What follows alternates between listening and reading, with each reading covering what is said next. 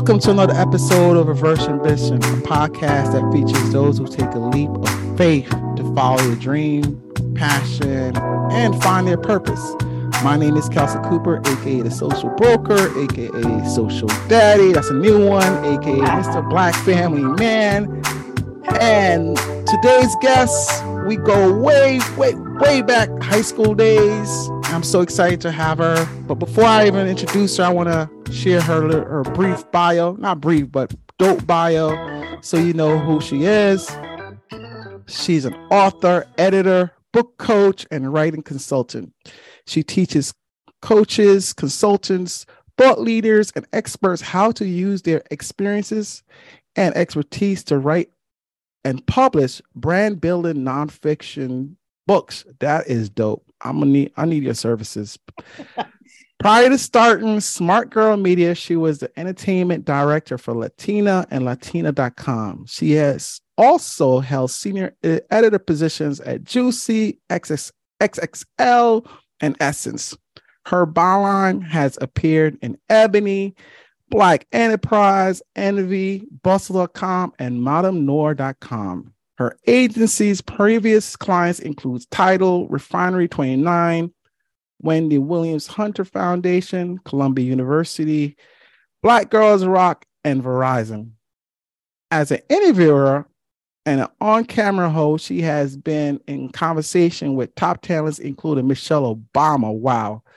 Lala Anthony, Mary J. Blige, Zendaya, Rita Moreno, Fergie, Taraji P. Henson, Judy Reyes, Jada Pinkett Smith, Chris Rock, Nas, and Kelly Rowland. In 2022, she launched Step Into Your Story Writing and Coaching Intensive for experts ready to write a book that positions their expertise, propels their brand, and prepares them for visibility. I really need your services. The Step Into Your Story book has debuted spring. It just debuted, right? Or it's, it's getting ready to drop. It's getting ready to drop. She's a graduate. She graduated from Johnson C. Smith University with a BA in Mass Communication and earned a publishing certificate from the Columbia Journalism Publishing course. She's an active member of Delta Sigma Theta Sorority Incorporated. Ladies and gentlemen, please welcome Miss Taiia Smart Young. What up? What's going on? Thank oh my God, I did not butcher that. No, I did it a little bit. A, I did a little bit, but no, you did a good job. Thank you so much. What's good, girl? Not much. I'm just happy to be here. When uh the you got you slid in my DM and I was like, yeah, I want to be on your podcast. That's what's up. Man, you listen, dope people on here. I had some dope people, um, you know, uh, so many, and it's just been a blessing because these are people that's in my immediate community, right? And you know, God been blessing me, and you know, sometimes you don't know through your journey why you're on this journey, mm-hmm. but we met high school, high school, yeah, and you know, before the gray hair, yes. Before what gray hair, girl? I don't know what you're talking Oh my goodness. They I don't know what you're talking They're about. Down, they need to be dyed. Oh you know what I'm saying? I'm like Jay-Z. I don't gray. Luckily, I, I need, you know, I gotta, I gotta take care of it. I mean, listen, you you know, you you you you beat and everything. So I appreciate you being on this podcast. Um, you know, I've known you for years, like I said, and I've watched your dope, amazing journey, you know, to do it to be where you are today, doing what you're doing, which is amazing, which we're going to talk about. But yeah. before, I just wanted to let people to know, you know, where you from, you know, where you grew up, you know I'm saying, where you went to high school, where you went to college, all that dope stuff, because I wanted to understand your journey. To how you became this dope, amazing um, entrepreneur, writer, author, all that good stuff. So, you know, just let people know. Okay. Yeah. Sure. Tell so, let's let's hear your story, girl. I feel like the one of the biggest things about me, and people get to know this really fast, is that I love Brooklyn and I rap Brooklyn really hard. hard. And like that was before it became gentrified, and you know the lattes and the artisanal. Yeah. okay. Describe the Brooklyn we grew up in. You know, right? the Brooklyn we grew up in, like when I look back, like it was not this, like this. Now I can walk down my block and there are bars and there's restaurants and there's places to have brunch and there's wine shops. Like that was not. What's your neighborhood in Brooklyn? I live in Crown Heights, and wow. don't come to me with no Prospect Heights because that's not what it is. Crown Heights. Okay, don't try to come remix. Don't try to be new and remix. Exactly. Facts. Because we've been here. Don't try to Christopher Columbus this. We're not doing that. that's not gonna happen. right. So, like the Brooklyn that we grew up in, like I there was a picture I found not too long ago of when my sister, she was a little girl, but we, we it was a picture on the train and all of the graffiti mm. on the train. Like just thinking about the train experience from then right. to now it's right. so different. It was gritty. it was grimy. It was, yeah, it was like really gray and dark, and it, it, just didn't feel the way that it does now. Now you get on the train and it's like, oh, you got air conditioning. Yes, you do run into some unhoused people, but you got air conditioning. It's like people are, you know, like looking good, smelling good. The chairs are yellow and I mean, listen, different. I remember going to school and have to worry about getting robbed on the train because Cassie used to go through the train and yeah. looking for victims to victimize. Yes. You know, and and our school was was crazy. So you know we, we were headed to the same place. Yes. you, like, can, be victimized by someone who went to your school. Yes, absolutely. Went to your school. So you knew that y'all was going to the same place. So you you couldn't dodge them. not at all. And you know, one of the things for me, like that I remember about the train was I just remember like when we used to transfer. So depending on what train you used to take, but I remember just being on the one and the 9 mm-hmm. and when mm-hmm. like when it was crowded and you're getting off at that next stop, there were so many people, like men, that would try to like fill the girls up. Mm. Come on, you're being disgusting on the train, like trying to violate yep. a woman on her way to school. Like you have nothing else better to do with your time. So I mean, it was it was grimy, but you know what I'm saying. But all through all this, though, you kind of stayed focused. You kind of identified what you wanted to do at a early age. I remember yeah. reading one of your stories on on Instagram, and how you your your mother saw, you know, what you wanted to do, and yes. she started really supporting you and doing all yes. these things you know just you know explain that you know like how you know? So i've always had an interest in writing and I, I, was in the fifth grade when i told my mother that i wanted to be a writer. And mm. so she, one of the things that i loved is that she never said we don't know any writers. Like you need to be a teacher or you need to you know you need to you need to be to, to go to law school or you need to be an engineer. She never said mm don't do this. So I like I feel like sometimes with parents, when you don't understand, you can um like limit your own right, limit your child, you can squash the dream, or because you feel like these are the respectable professions or these are the professions you'll support right? Your kid wanting to study in college or whatever like this is the path that you you direct your kid on. So i like i always give my mom credit. She was like okay you want to write books? We're gonna make sure you got a library card. Like i always had like uh, i had i learned to type on a manual typewriter. Mm, I remember those when, days. When, when the electric came along, I had the electric typewriter. My mother put me in a typing. I was a whole kid in a typing class with adults. So by the time I got to high school, I already knew how to type. I didn't even take typing class. Right. I'm, I'm, I does this right, right. I'm like I'm doing this already. So my mom like make sure I had a computer. I always had a printer because you know sometimes you might have a print, you might, might have a computer, but you don't have a print.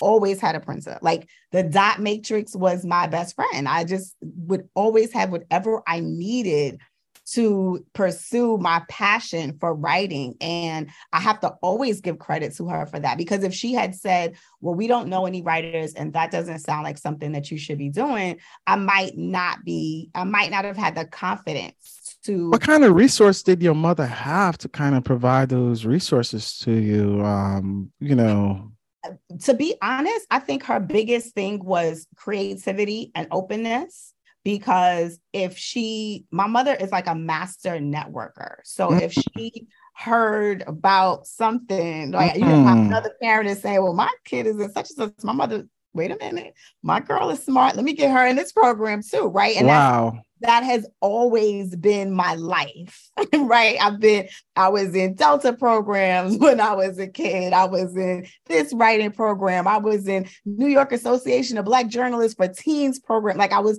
she always found a program and was like, this is something that you should do. And it, it and that level of exposure at such an early age, I think really made the difference for me because it also made it seem like, oh, this is possible. It's not like so far off. This is something mm-hmm. that can happen now, right? And as and as opposed to now with social media, like there's so many things that that young people can do now, right? You right, right.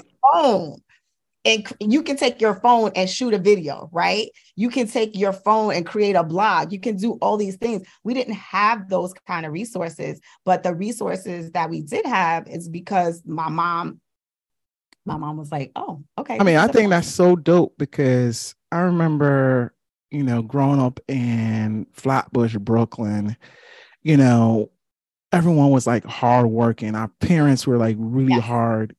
Our our community was like gritty and grimy. And anything, like you said, we had social media. So we had, you know, we have we have virtual access to everything, but yes. we didn't have access to, you know, the the the advertising agents, the media companies, you know what I'm saying? We didn't know what that looked like. You know, you know, we were just we had our neighborhood, our neighborhood drug dealer, our neighbor, you know, these yeah. are these were the aspirational figures that we were growing up, you know, that we were that inspired us. Mm-hmm. For your mother to really do what she did, you know, with those limit limitations that she had, is amazing, you know, especially back then when there was yeah. no social media, there was no, I mean, there was a phone, a dollar, a dollar phone, there was no cell phone, there was no beepers, there was nothing, you know. Right. So, you know, I mean, that was dope. That's dope. The name of this podcast is Reverse Ambition. And I think the thing was that my mother and my dad were both ambitious. So my hmm. dad mm. was an entrepreneur and hmm. I and I so I don't know if you remember the um the Baskin and Robbins that used to be at the junction. Uh-huh.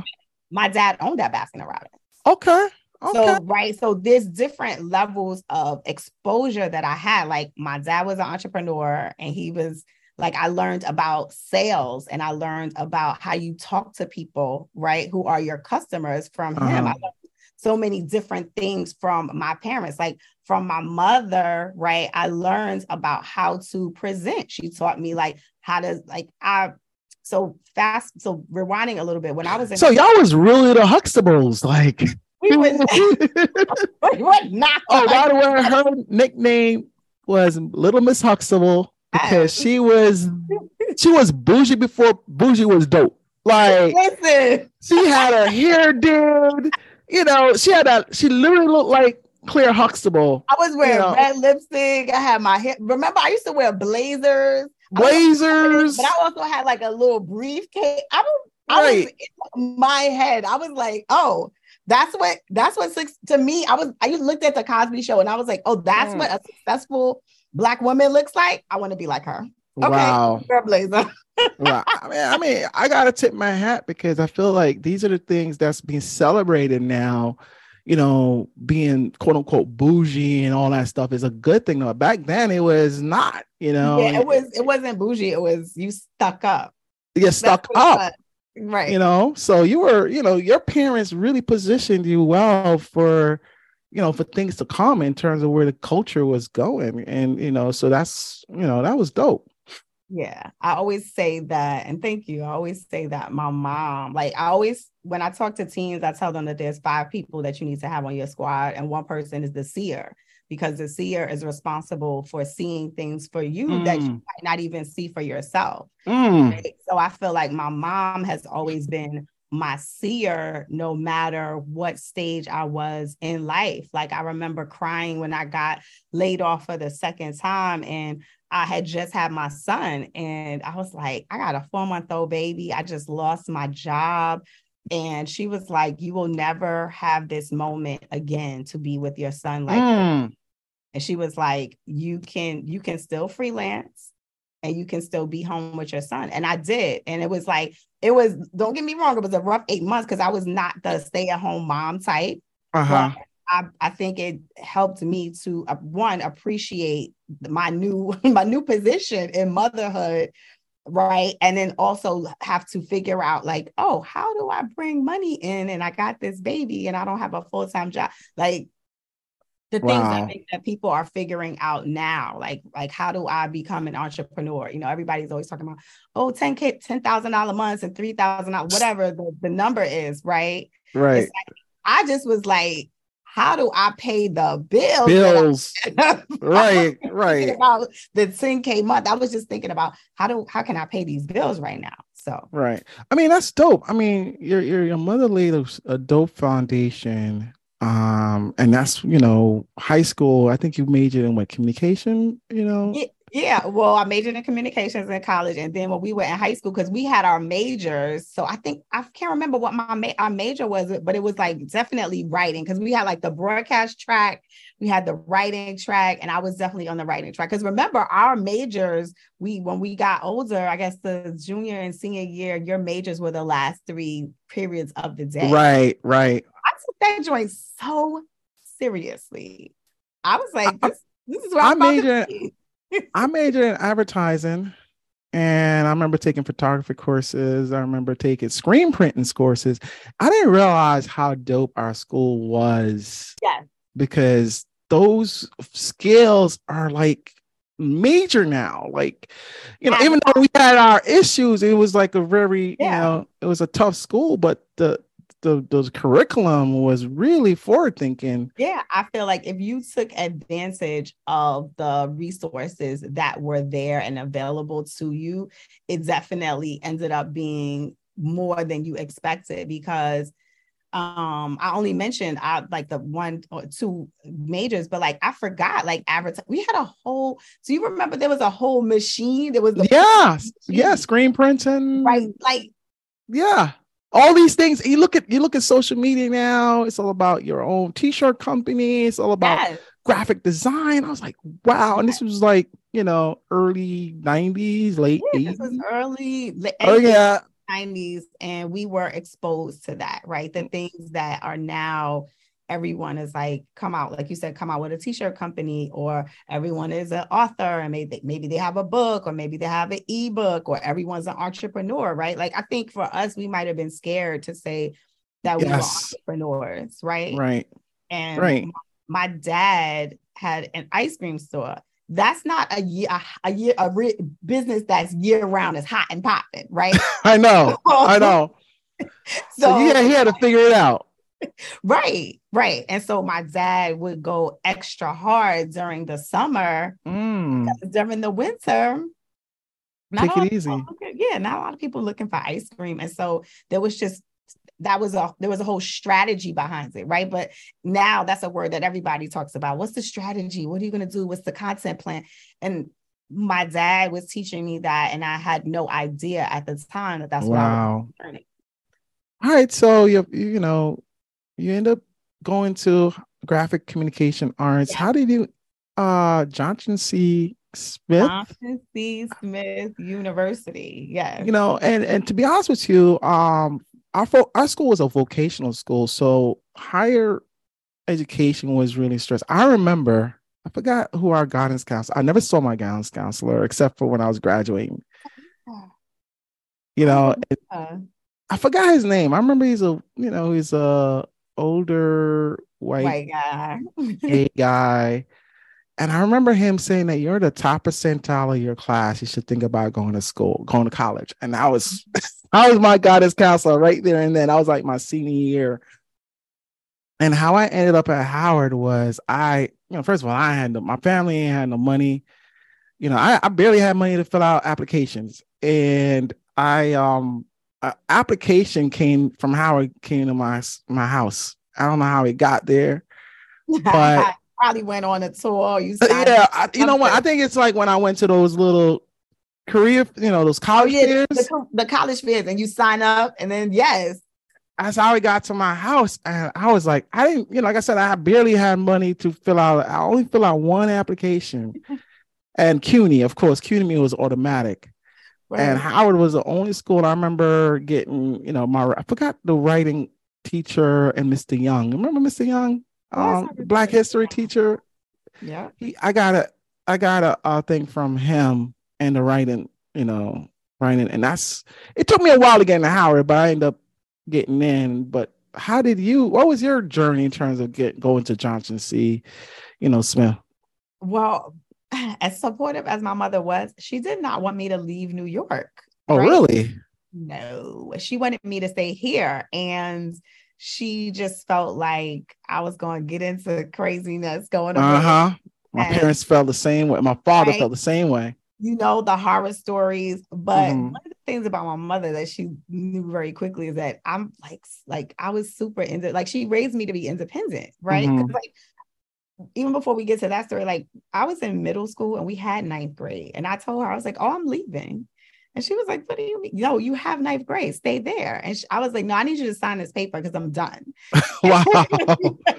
wow. And she must have been like, This girl is crazy. So then fast forward to me getting ready to go to Johnson C. Smith, like the entire process, like I did everything. So the applications, the financial aid, I did all of that. I didn't ask my parents for any kind of help. oh, that. really? None. Get your money for them because I mean back then twenty five dollars was an application fee. I barely had that. Right. but I just would ask them for money. I just be like, I need. Can I get some money? Can I? I wasn't saying what I needed it for. I just was like, can I get some money? And so um, as long as it was for education, my mother didn't have a problem with it. Okay. Right. If I was like, oh, I'm trying to go see some boy, nah, you, you don't, ah. you don't right. So the thing about going to Smith was that um, JCSU had offered me a partial scholarship. I had gone on, a, let me just say, I had gone on an HBCU college tour. Okay. And that was it for me. I was like, oh, I'm I'm out of here.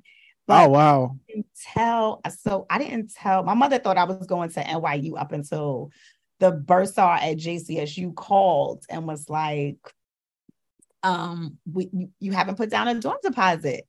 We're, we're we'll see you in like three weeks, right? Oh, wow. And my mother was like, excuse me, what school is this? And so they explained, and I'm sitting there on my bed and I'm shook because I'm like, she is about to flip. and so my mother, she was like, um, let me call you right back. And she's she said to me, You're going, you want to go to Charlotte, North Carolina. You don't know anybody there. And I was like, That doesn't matter. I was like, Look, I'm saving you money. I got a partial scholarship. She was like, You got oh, a you, you had to sell that, huh? Listen, I, hello, it was it was time. I had to run the play, coach. I had to remember in my mind. I was like, in my mind, I was like, okay, if I tell her this, she's going to understand. So that was definitely a selling point. But my mother didn't play games. So she was like, you have until midterms. Because again, in her mind, I'm going away to party, right? Right, right. I just want to get away from Brooklyn and have a good right. time.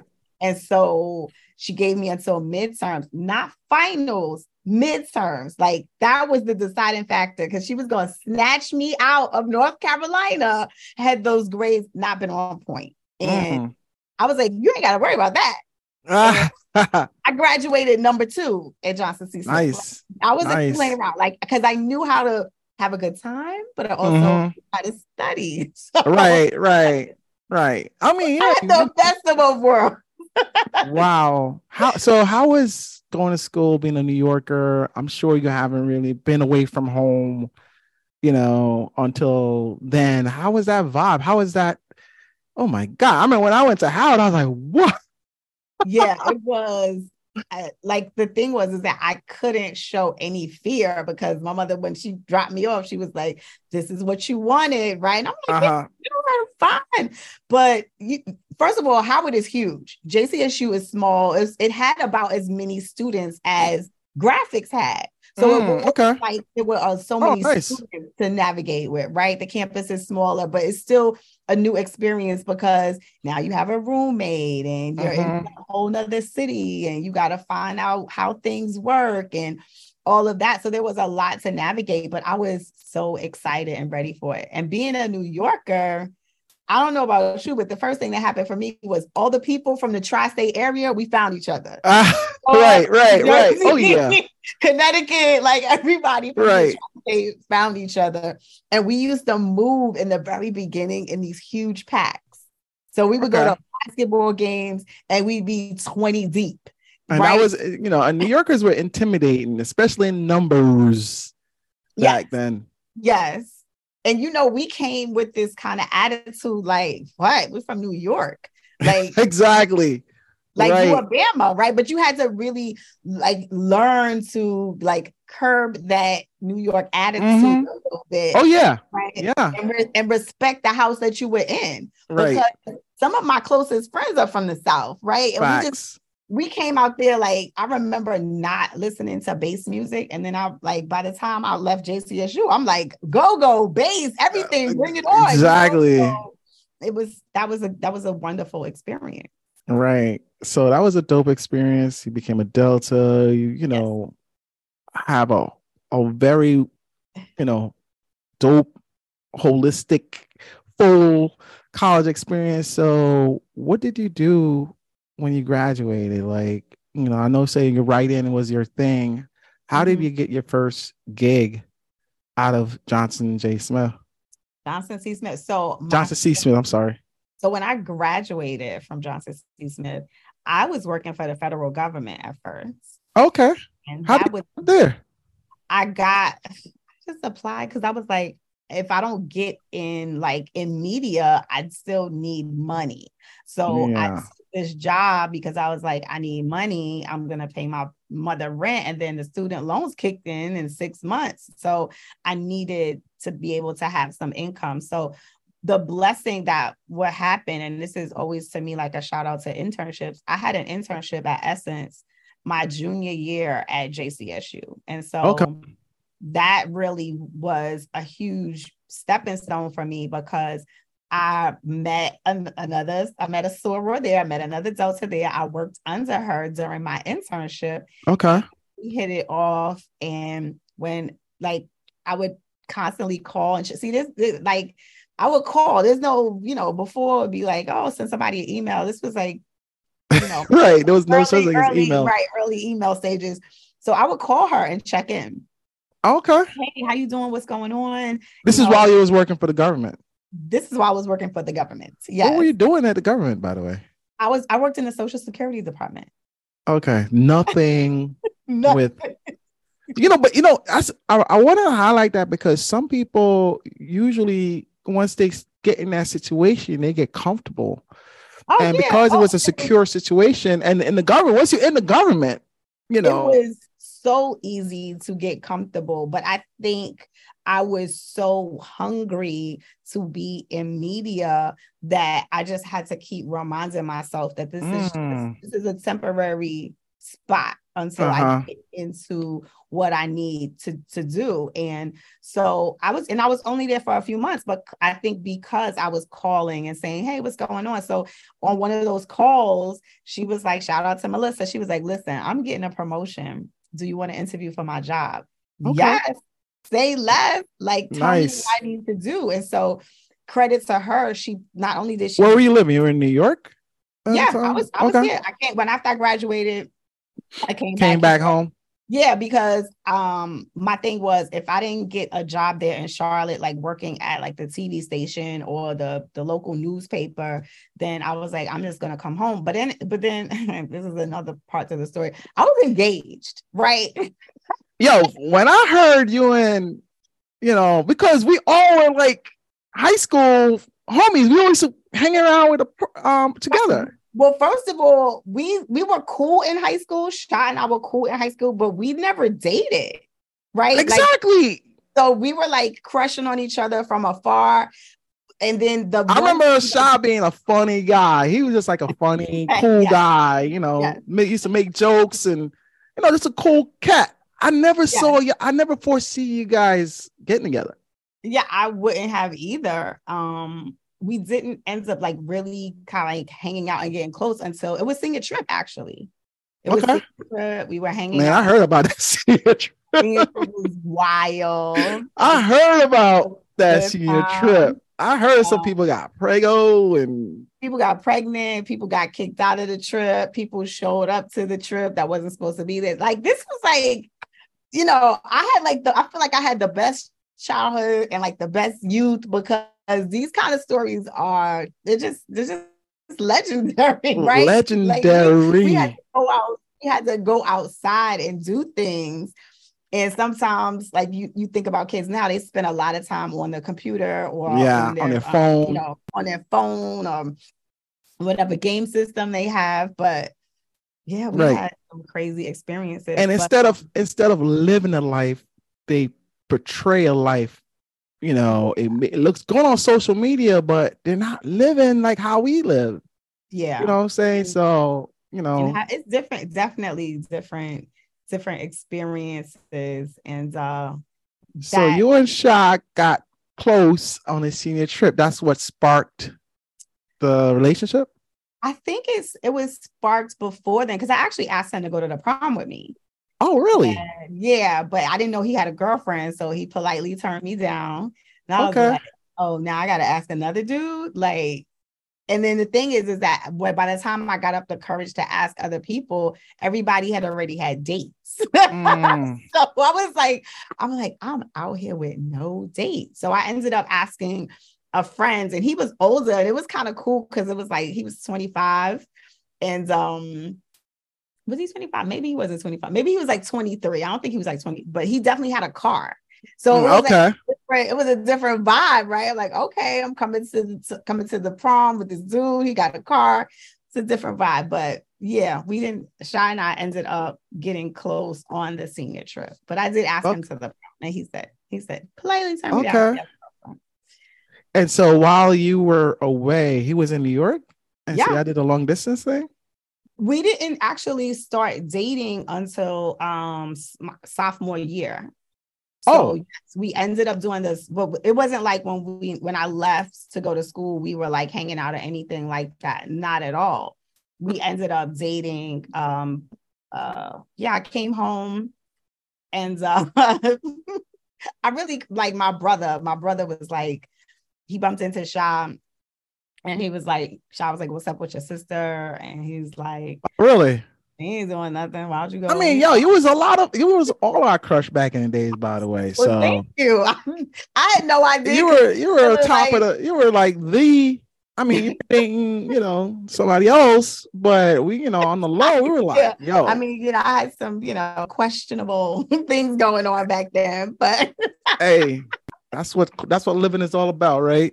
But you end up you know, getting in a really great situation, clearly, because you know, Shy's became your husband and your life partner, and you guys been together, like you said, you know, things, yeah. So you said you were engaged. I was uh, engaged when I was at JCSU. So my junior year, like end of my junior year and my senior year, I was engaged. So I was I was definitely coming back home. And at that time, right, it was like you you kind of had to come to New York if you wanted to be in magazines. Base, right. It's, at that time, that's when magazines were popping. Yeah. And if you wanted to be in this nice little magazine world, you had to be here. And Essence was one of the top yeah, know, like publication, especially for like, black folks. Exactly. Premier training ground too, because I learned so much about media. I learned so much about idea generation, like to, to be able to take an idea and then to, to, execute it and see it in print in like two months, three months. That was that was amazing to me. Now you can have an idea and put it on your Instagram, right? Right, right. TikTok. But we didn't have that kind of immediate access then, right? It was, and then magazines also had a certain cachet because you there was no Instagram where the celebrity is just on Instagram going live right. on you their home. They right? needed you guys. They needed the right. essence. Yeah, you, know? you, needed essence. You needed that photography crew to go into your home to to right. wedding, your baby shower, whatever the invitation was. And so you just had this certain level of um feeling like you were in, inside and it was very exclusive but i learned so much about writing and publishing and how things are run. Like those very skills that I feel like I learned at Essence, I had taken them through every media job I had. And then now, even to when I had to, when in 2015, when I self-published my first book, people asked me how how did you know how to do that? And I felt like, but I've been doing this all my life. But you know, mm-hmm. sometimes you don't like put the pieces together because mm-hmm. the skill that you may have learned that's the, the thing that somebody is is is envious of well they want to learn how to do it and it's like oh you know because i just was like oh yeah I, I I know how to do a photo shoot. I know how to hire creatives. Like I've been, I had been doing it, but mm. it was mm. a matter of putting all of the pieces together and really to create a process to show other people how to do it. And that's really how I ended up getting into self publishing because my thing was, oh, I'm just going to self publish this book. I had had two uh, uh, I had um, a book, one immediate book deal that fell apart after constant revises and sending it in to the editor, and then the agent couldn't sell it. And so I was like, ooh, I could sit here and be pissed and try to go after another deal, or I can take the idea that I had and remix it and do something for myself. Mm. And that's a, that's exactly what I did. Well, listen, I mean, I remember, you know, because you know we were keeping tabs from a distance. You know, oh Ti when Ti got an Essence, yo, we were like, yo, that was a big deal. I mean, it, you know, it was inspirational because, like I said, those things were so far fetched from where we yeah. came from. So for you to be in that space you know, we celebrated you. You know, we, oh yeah, she got a dope article. You know, when we open and you see her name, oh, that's homie. You know what I'm saying? Yeah. So I felt that love too, because people, when people would see me, they would constantly bring up the fact that they saw my name. I mean, people still do that, right? Whenever they see my name. I remember I was in like a bar and I had written something for Bustle. Bustle wanted somebody who had been a kid when the Central Park, well, now the exonerated five, right? When mm-hmm. they arrested. We were 16 at that time. Mm-hmm. Right? So here you are, fast forward all these years. They wanted they wanted someone who was an adult and possibly had a child to write about what it was like growing up then mm. and then compare right to what it's like being a parent now. And I I think the the article had maybe like been out like a day or so on Bustle. I was in a bar and somebody was like, and my picture ran with it. Somebody mm. like, are you is your last name Smart Young? And I'm looking like, yeah, because you you never know, like, no, right. I know your man, right? right, right, right. right. So she was like, Oh, I really enjoyed your post that you wrote about the exonerated five and being a mom and growing up at that time. And it was like, I loved that connection. I still love that connection, right? I loved it then and I loved it now. Like, I don't even know if you even remember, but when I was in high school, when we were in high school, I had a column in the newspaper in our, I think in I our did. student newspaper. I mean, like I said, why you think you were like the, you know, the, the example of what we want to be, you know, oh. the type of oh. woman we wanted to be around. I mean, it was it was a roundaway girl, but you were so progressive. You know what I'm saying? And my bamboo earrings. At least two pairs, you know, all that. Yeah. You know right. what I'm saying? So I mean, you know, you know, Essence. How long were you at Essence? Oh, I was at Essence for five years. Okay. I mean, I mean, listen, folks. I mean, being at a publication like Essence, that was a big deal because it was so far fetched, and like you know, they have so many publications now, but back then it was only like a handful of you know, there was a yeah. lot of publication and it was not easily accessible. So for Ti to do what she did, that was dope. You know what I'm saying? And like you said, she learned so much and that set her up for what did you do after Essence? After Essence, I went to work at a dot com because remember that was when it was the dot com was popping like 2000 mm-hmm. and um uh I was working for a company called um UBO. I don't know if you remember UBO, Urban Box Office, and they had okay, yeah. These, so they were like the parent company, and they had all of these websites underneath them. And um, I was working for this one, this one site, and called the Gauge, and it was like supposed to be like for tastemakers. And then as soon as I got there, I got like the money well, the the the the guy who founded it, God bless the dead, he passed away. Mm. And so and everybody's like position was in jeopardy. And there was one website. So they were all owned by the parent company, but there was one website that wasn't owned by the parent company. He retained his rights. I was like, oh, I need to go over there and talk to him and put mm. myself a position. And I did.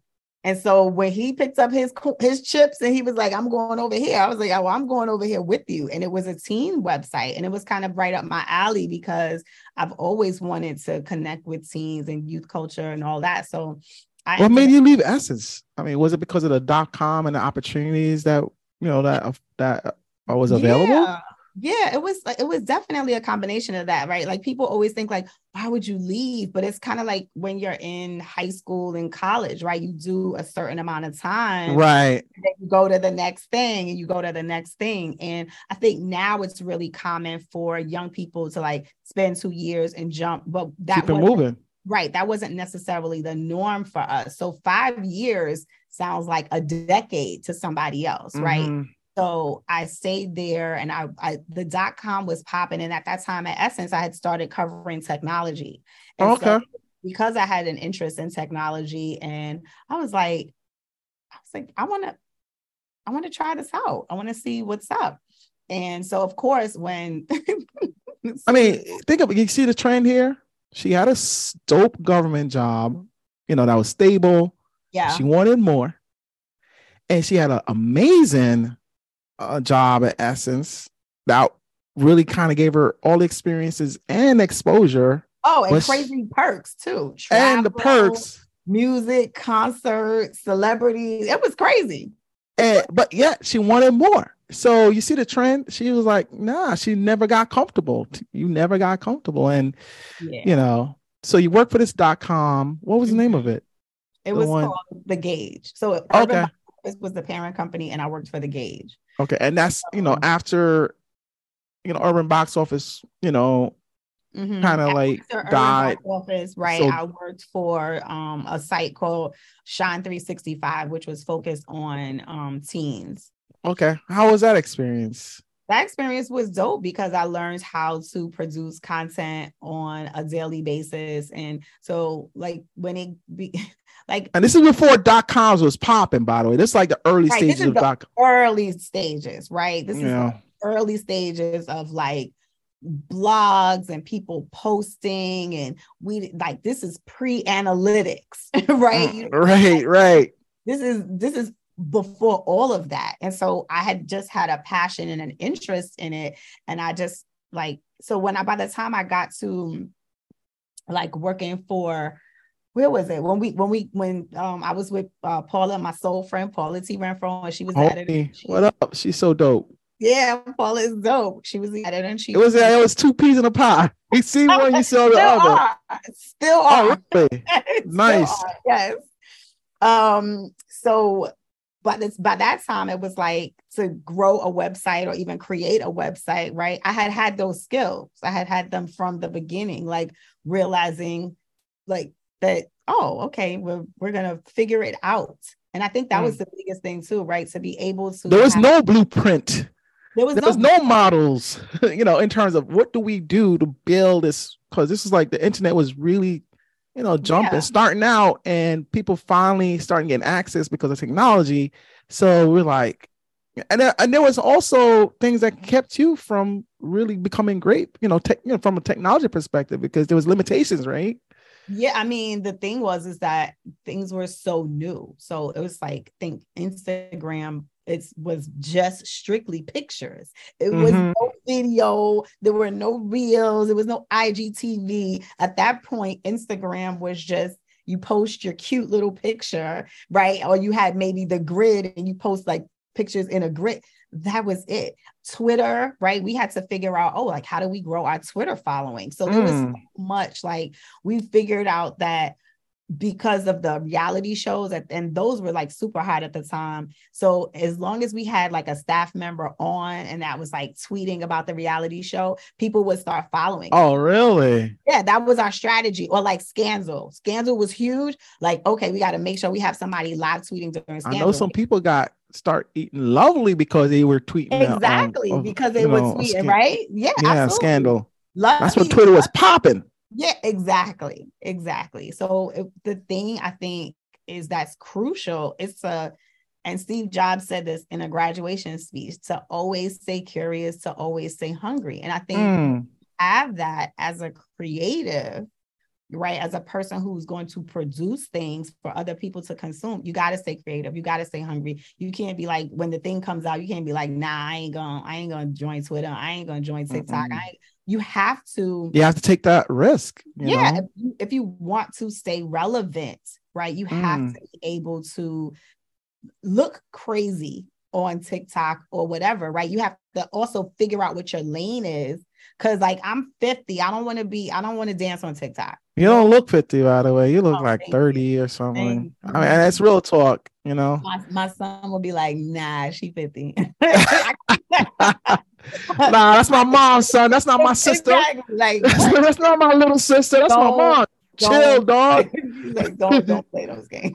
I gotta tell you something too about what he asked me. but that's for you know, that's for later. But um, yeah, like you can't, I don't I like my thing is find your way to be in this lane, right? Like find how you're going to drive in this lane. And for me, first, what I decided was like, okay, so self-publishing is what I'm going to do. Be and I had to figure out what lane am I going to be in? Because at first I was like, oh, I'm going to work. So hold on, hold on, How do you? Because I remember, you know, you talked about the, working with Paula. Where do you guys work? You know, tell, tell us about that. Uh, oh, well, oh, we were at Juicy Magazine, mm. Juicy Magazine, and th- again, talking about no blueprint. This that magazine came from an idea that the publisher had after seeing Chris Rock's good hair. And oh wow, yeah, and it was like, wait a minute, Black women spend all this ha- this money on hair, and so he was like, okay, well, how, what can we do with that? And so what we came up with was Juicy, celebrity lifestyle hair. We came up with Juicy. I mean, from inception, yeah. from an idea, like yeah, it so didn't exist. It did not. Ex- there was no name for it. There were no previous columns. There was no page count to fill. There were no advertisers. So again, taking an idea and being able to execute it that's huge, right? We didn't mm-hmm. have, and so we made mistakes, happy mistakes along the way because we didn't know what we knew what we were doing, but we didn't, neither one of us at that point had been part of a startup. Mm. And so mm. that's essentially what it was. It was a startup. How big was your team? I think at the biggest, it was, it grew to seven. Oh wow.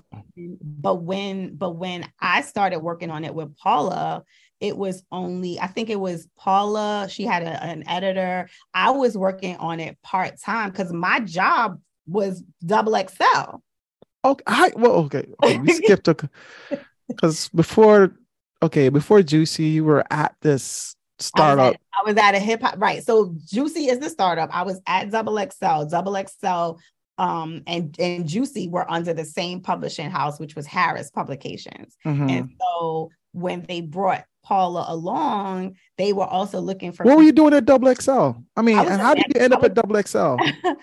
I so.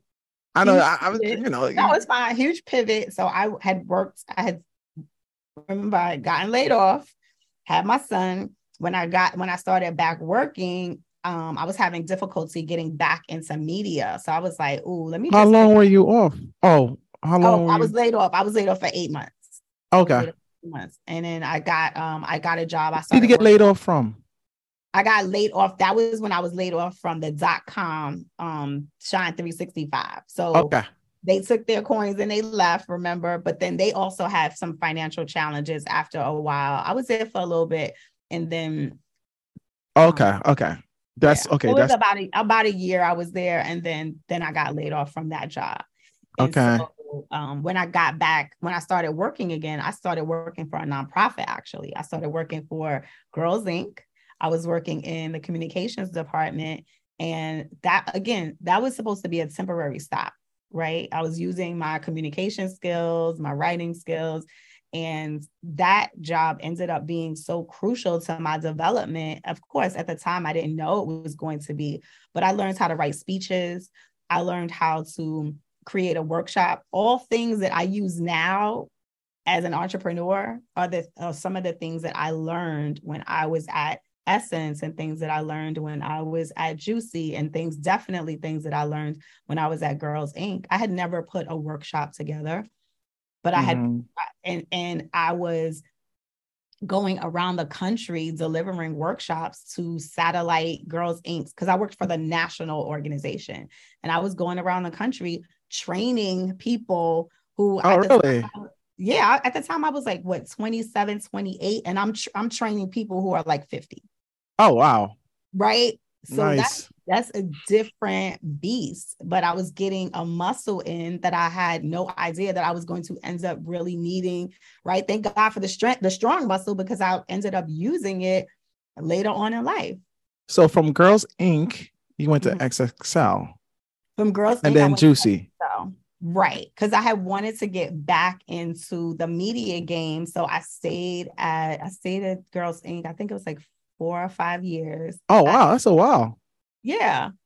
Again, it was great perks. Like I used to travel all the time. Mm-hmm. You know, when you have expense accounts and things like that, it's like you can get really comfortable. But it was also cool too because at that time I I had I had my son, right? So okay. I was now I'm figuring out how to be a working mom. Mm a working mom who travels or work. So I not travels. I would say I used to travel at least like twice a month. Oh wow! So you were at Girls Inc. for like four years, five years. Yeah, I think. I'm and but you wanted to get back into the media space. I wanted to after, even though you had all those perks, and then now you have flexibility because now you're a new parent. Yes. You know.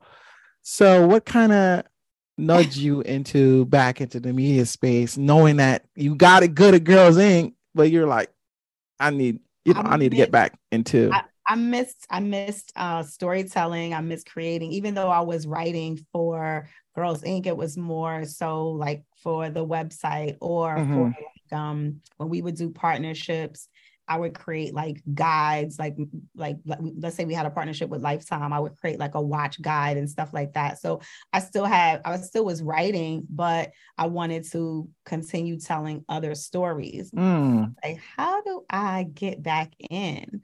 And Double XL wasn't even like it, that wasn't a place that I applied. Somebody recommended me. They were like, "Oh, I heard Double XL is hiring do you want me to make and that was like a reasonably new publication right? Wasn't i can't um, remember not when, the... I, not when I came along. It was it had already been established by the time i came along. Okay. Um, so but it was um but it was hip-hop right? It was it mm. was a music magazine. So that was something completely different for me. And um, I, am coming from the nonprofit world. They didn't mm-hmm. know that i had previous man um, you know editing experience or magazine experience or media experience. A lot of people thought that i was coming as a nonprofit person into this hip-hop magazine. And mm-hmm. so i think that was weird at first. But what what ended up happening was I'm from I'm also from Brooklyn. I'm also a hip hop like a hip hop head. Like you grew up in that culture, like right, organic. Right. So, you were like a part of the damn fabric. Like right. Now, mind you, I couldn't spit the facts off like these people did because they ate and breathed hip hop. Like they could tell you who was the producer on the album and this, that, and the third. Now right. that that muscle I learned to get after being there. But that was because when I'm into something, I want to be into it all the way. Immerse so, yourself. You know, exactly. Immerse myself, become and and uh, it's also too like proving that I deserve to be there. Mm. Right.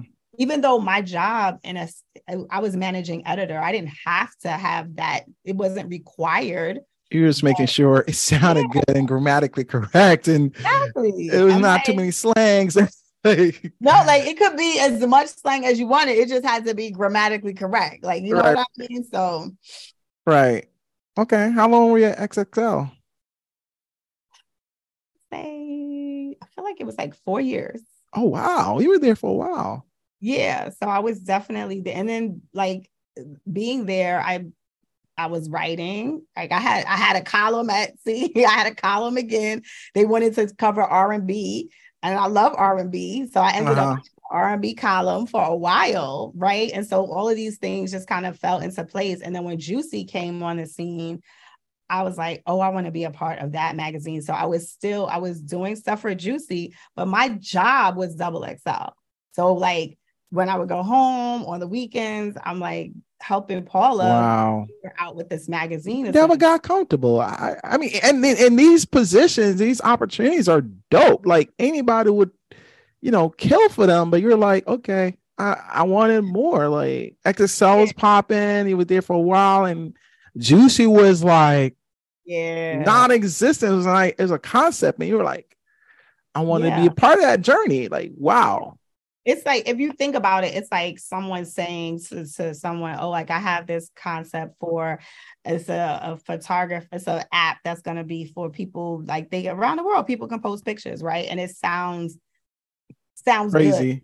yeah. Really know what the potential of it could be. And that's the way that I felt about Juicy. I was like, oh, this is new. Did right? fear ever kick in when you're making these pivots? You know, because you did you, you, did a bunch of pivots. You know, did you did you second guess yourself anytime when you you know? I think the scaredest I probably was, even though I knew I was going to do it anyway, was the first the first pivot when I left the federal government to go to take the job at Essence because mm-hmm. I actually took a pay cut to take the oh job, wow right but I remember talking to my grandmother and she was like, this is just she was like, it's a it's temporary. Mm. As you again, someone who has to see more for you, right? Mm-hmm.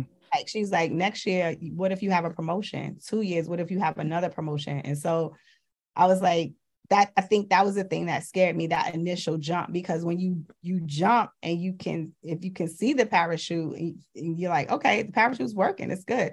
But what if you jump and the parachute got gets stuck and you're like oh I'm about to hit the ground. Like what's gonna happen? You know right. am gonna crash and burn? And um I feel like for me being laid off definitely felt like the parachute didn't work. But I think mm. layoffs really had to happen for me to like really understand what I'm made of. Right. well, you know, you know why your story and your journey is so dope because so many of us, once we land like a secure position, especially in the government, you're like you.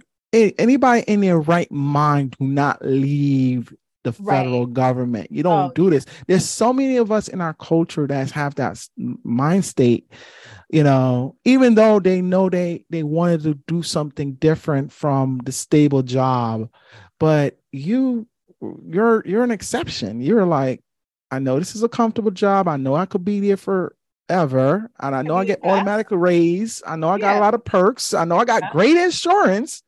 Exactly. But you said, you know, based on your your grandmother, your your your surrounding, you were like, I'm gonna go after what I really wanted to do. So this is why your journey and story is so dope because you're an exception. You know, and it's a it's a blessing because I but honestly and truly I think had if I had stayed one thing I think I would have just been like I'd have still had to have my hand in the mix something mm-hmm. creatively right? I would have been like okay this is my gig but this is who I am is somebody different. And I think a lot of times we get like caught up into titles and mm, like, exactly. Right? What you I know because like I said because you have some really lucrative positions like XXL, Essence, and a lot of people make that who they are. Right. You know? And but you didn't do that. You were like, no, I am Ti Smart Young. I make Essence. I make juicy. I mean, in your own right, you made, you know what I'm saying? You didn't let it define you, you define it. You know, based on you know your story so far, everything is like it's not about that it's about me and what I want to do and the passions I want to pursue. And you did not let, you know, get caught up in the, you know, in the mix in terms of like hype, like, oh, I'm at XXL, I'm at Essence, you know what I'm saying? Look at me, look at me. You're like, especially like, for example, the juicy situation, like that's like a concept that didn't exist yet. And yeah. you were like, I wanted to be a part of that. That's dope. Yeah. I mean, I all of the experiences have been so valuable to me. And I think that losing, getting laid off, having a paycheck one day and then the next day, right? Like, and can we talk to you for a minute? When you lose, damn, I can imagine, right? That's the so imagine I went through it three times right? Wow. Once in my 20s and twice in my 40s. And so mm. it is a that that will keep you humble. And that and mm-hmm. that also taught me that I can't get caught up in a title because the title can disappear. So mm. that, right? Right when somebody tells you thanks for playing, like you have this wonderful title at this media company and they tell you thanks for playing because the budget cuts are going like you can't get caught up in the fact that you're executive editor. Like who are you outside of that? Mm, right? Because right. I, I had to be able to take my skills and everybody talks about monetizing now, but that's essentially what I had to figure out. Like, how do I monetize what I know how to do and what I'm good at how do i mm. figure mm. that out and that's really was huge in my pivot to publishing and learning how to self-publish books and learning how to okay we're gonna get to that we're gonna get to that right okay. now because okay because i i, I want to keep the story going because i uh-huh. know you know that i want people to follow your journey and so you were at xxl and then you became part of juicy eventually mm-hmm. and you know you and your bff I remember those days I used to run into you. I used to see, yeah. you know, I mean, me and Paula is like homies. like, I mean, I don't see her often, but when we see her on social media, I was like, what up? What up? It's like her vibe was always so good. And so after Juicy, you know, uh, what happened with Juicy? You know, you guys grew that publication. Grew it. And then see the thing about Juicy at the time was that it was a weird time to create a magazine because mm. the time that it was created, magazine- I mean, so Juicy was like a physical magazine publication. It- physical, yes. So absolutely. We had 37 okay. issues, if I'm not mistaken. We had a website, we had the Instagram, we had the Twitters, we had all the things, right? Right. So we were building, we were building this this brand and um but it was at a time when it was not necessarily the greatest time to found magazine. So the fact that we had 37 issues and were able to get some big brands to come and advertise in the magazine and to be able to go from being ignored to like celebrities messing with us, like that was huge.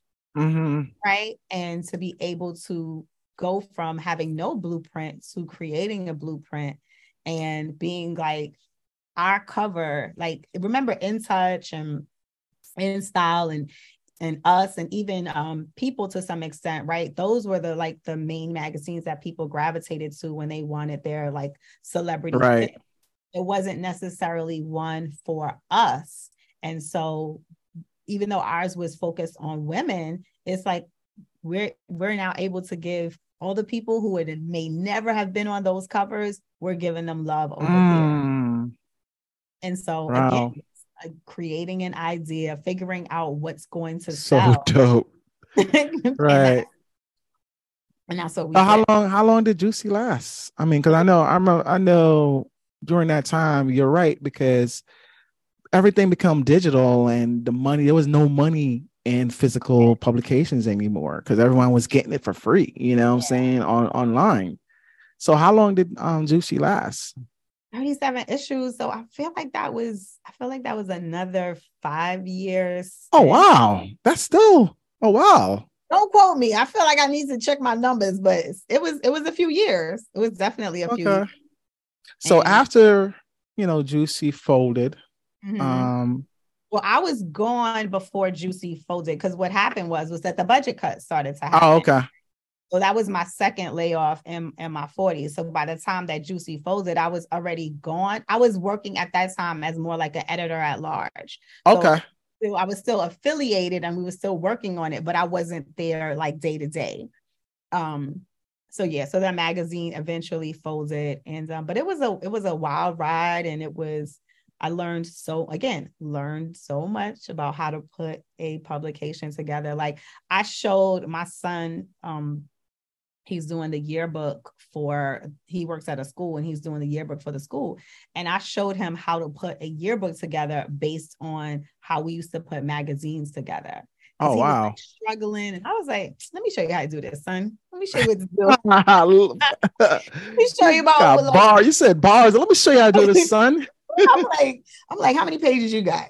All right, we're gonna break this down. What kind of sections you want? You know what I mean? So it was just like and it was fun being able to show him that. And it was like, as soon as I did, the light clicked. He was like, okay, I got it. I know what to do. And that right. was cool. Wow. So okay, Juicy lasts around five years, and you're in your 40s. Is that when you start doing getting into, you know, self-publishing? And you know, what did you do after Juicy? Yeah, so like 2014. So I published the my first book in 2015. So in 2014 is really when I started to get into self-publishing.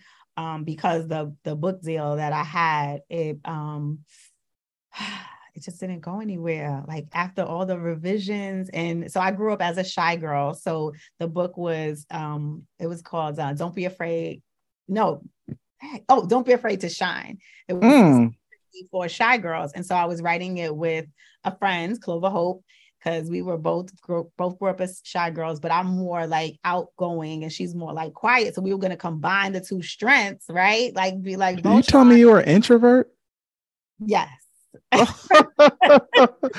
know what? I'm an introvert too, so I could I understand. I get it. You know, I'm I'm I guess I'm an ambivert. You're a learn you're a learned extrovert. Turn it on to turn it off. Right. I know how to turn it but on. But you rather be at home with your family, with your with your loved ones.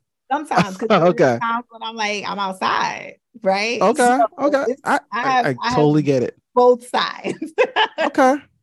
Okay, so, so, you was writing this book with your with your friend, and it didn't go anywhere. Didn't go anywhere, and I was I was hurt. And I was, how did you get that deal? By the way, how did you get that book deal? Um, again, it was like networking, like talking to people in the in the in the industry, in the book industry, like because I had wanted to be an author, and I had okay. I had written things for other people's books, like chapters, or I ghost wrote stuff, or I participated okay. essays and that kind of thing. But I was like, "Ooh, when is the time? When is it going to be my time to see my name on the front?"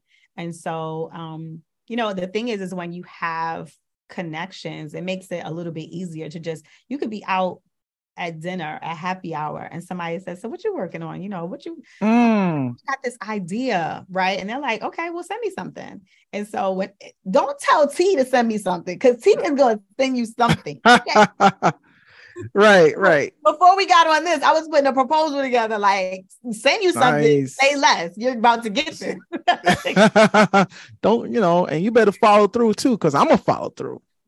The follow up game. Okay, see, this is another thing that I learned. The follow up game has to be crazy. Like you can't. You're not going to be annoying, but a lot of us don't follow up so we miss out on the opportunity and sometimes mm. it's just not the right time for somebody to say yes Facts. So, you know, like it might take a few emails, but and then the person might say, you know what, we don't have the budget now, or um, we put we put a pause on it, and we're gonna circle back. Don't tell me you're gonna circle back because I'm gonna put it in the calendar because I am circling back. Right. Mm. Three months, two months, circling back. wow. I mean, you dropping so much gems by just telling your story. um, I mean, wow. Um, okay, so after Juicy, you got laid off. We we, we freelancing, and yeah, then you got the book deal. I was free, I was freelancing, and then um, what I did was like, was there any fear after that? Because you were in your forties, you know. By the third time, there wasn't fear because I'm like I had been through this before, and so I was just I knew you know how to move. I knew how to move. Like the first time that I got laid off was really the scariest because I didn't know how to move. By this mm-hmm. time, I'm like, okay, it's really like, what do what do you want to do? Because I think the thing is, is that we can get into jumping from job to job without taking a beat to think about what it is that we. Mm. Ooh, you know, and oh. you know, and, and you know, I mean, especially now, there's a lot of people like you know, getting laid off and yeah. not, like I said, they're jumping from job, looking for a check, but not taking the opportunity to say, you know what, what do I really want to do now? This is an opportunity for me to really go focus on what I love to do and what my passion is. And that's basically what you did during, you know, after this juicy. Yeah, right? like it was it was definitely a time for reflection because I'm like, I'm not gonna go back to another magazine unless not even not full time. Maybe I'll just freelance or something like that. And um, what is it that I want to do? Right? Do I want to go to a website and write for a website or edit for a website? And I just really wasn't sure. And so publishing, self-publishing the book Famous really ended up being the catalyst for me for figuring out because what came naturally to me and to my skill set was something that people were like, wait a minute, how did you do that? And in 2015, mm. Again, there weren't the same re- there weren't the same amount of resources. Now you have a whole lot of different resources for self-publishing, right? Mm-hmm. When I mm-hmm. self-published, you had to go to a printer and spend a lot of money on these books.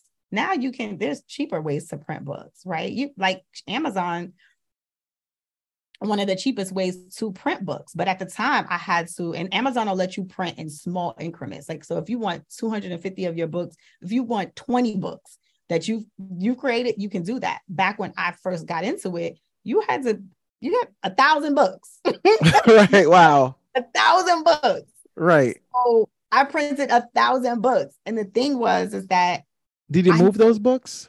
Yeah, those books had to go because my husband was like, "Yeah, they can't be sitting in the living room." so I hope you got a plan. oh, really? These books. This is not furniture, right? so, so I was like, you know, I can't be like the rapper the, with the one-off CD. Like I got had to get out here and like figure it out. So what happened was, um, uh, I was talking to uh, an administrator at a school, and she was like, "Oh, this is great! Like, I would love for you to come and talk to the students at my school." She asked me two questions: Are you a DOE vendor, and do you have workshops? And I was not a DOE vendor, but I signed up and got myself to become a DOE vendor. And when I say DOE, I mean Department of Education. Yeah. The other thing was, she was like, "Do you have workshops?" And I said, "Yes." I didn't have a workshop. I had no workshop. Figure it out. Right. But what he does have are ideas. So I was like, we're going to figure out this workshop. And that workshop, I still sell to this day.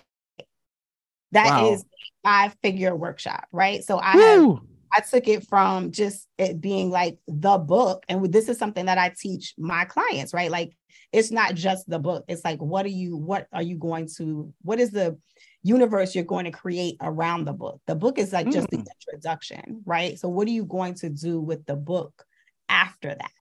So, mm. but even with that, it's like I had to figure out who I was, who are my clients, right? Who are my clients? Because at first I, I wanted, I was in fiction and nonfiction, and I quickly learned like, ooh, I just really want to work with people who are writing uh, fiction, nonfiction books. And then I really learned like, ooh, I want to work with people who are subject matter experts, right? Maybe you mm. are a money guru, maybe you are a wedding photographer, like whatever your expertise is, let's figure out what your message is and put that into a book. And so that again, that had to be it was part of the process, me figuring out, making a lot of mistakes along the way, and then being able to figure it out.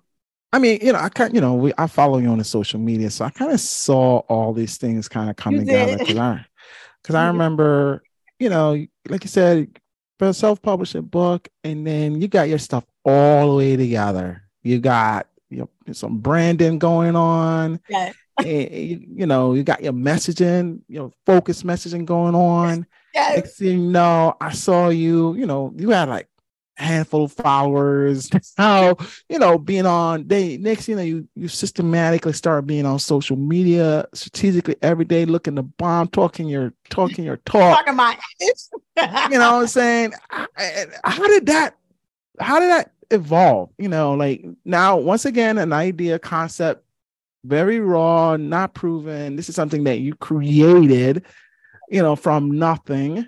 And how did that experience evolve you know, from a, a branding perspective, from a business perspective, and from, you know, like a amplification perspective, because I, I, I literally saw, I, I'm seeing it evolving right now. What was that? What's behind the scenes? What that look like? It looked like me making a lot of mistakes and not knowing what I was doing, and then eventually getting. It's like everybody's a coach now, but like getting a coach, like okay, you did get a coach. I absolutely had to get a coach because there was so much that I didn't know. Like um, when I I was like trying to figure out like why am I always working? Why am I always on the computer? Right. And so my mm-hmm. coach was like, oh, because your pricing is not right. oh wow. Like, right. Like I was severely undercharging. And that was like one of undercharging. Undercharging. Yeah. Because, okay. Um, a little bit of mindset, right? Because I was feeling like, oh well, who's gonna even though I had been doing this for years, right? Slinging these words, making these messages pop. I had a little bit of mindset like who issues, mindset issues, and like who's gonna pay me a few G's to do X? And she was mm. like, but why didn't they? And then she was like, okay, I'm gonna need you to run your credentials back to me. And then I'm gonna need you to tell me how long you've been doing this. And then and then, then it's like, oh, okay. Mm. I'm a, I'm an expert, right? And and that's something that I think. And there's a lot of people who call themselves experts who yeah, don't have the credentials you have, and they're just savvy. They just know how to oh, talk yeah. that talk, walk that walk. Yeah. So and on social media, right? You you can be slick and savvy, and and then um, I think you also like if you get someone to buy your product, you also have to be able to show that you can do what you said you're going to do. Right. Right. So, okay. So that's a whole new thing. You had to package yourself. Yeah. I, I, I saw some brand new um headshots that you did. You know, my son did those. My oh, son say word. My son is a photographer and he oh. Yeah, I was so proud of him because I was like, I was oh, like, oh, really? Look good. Is lighting. I mean, I mean, I'm looking at your bio. You had like a dope shot. I thought my you had somebody professional. That photo. That was my branded shoot. My son. I hired my so going back to when my mom believes in me and I said, This is what I want to do. And my son said to me, You know, mom, really, I want to get into photography. I'm really, I'm really interested in this. And so I was like, Okay, well, I'm gonna hire you. Like I saw some things that he shot, and I was like, Well, I'm gonna hire you for to do my brand shoot. Mm. And we went to a studio and he treated me like a client. And it was like, it felt like that full circle moment, right? Wow. my mom supported me and invested in me. And then I mean, it really was a continuation of everything that I have done from from him being a kid to now being a young adult because he's 22. But when I saw the photos, I was like, "Wow!" if, for anyone who's it's like ever- a million dollars, they're like, "That's my son." I, I was like, like, I'm, getting, I'm getting him for cheap before he. Mama did. wow. Well, you know, like I said, I've I watched this develop. You know, because, um, you know, like I said, you know, I remember the transition from Juicy.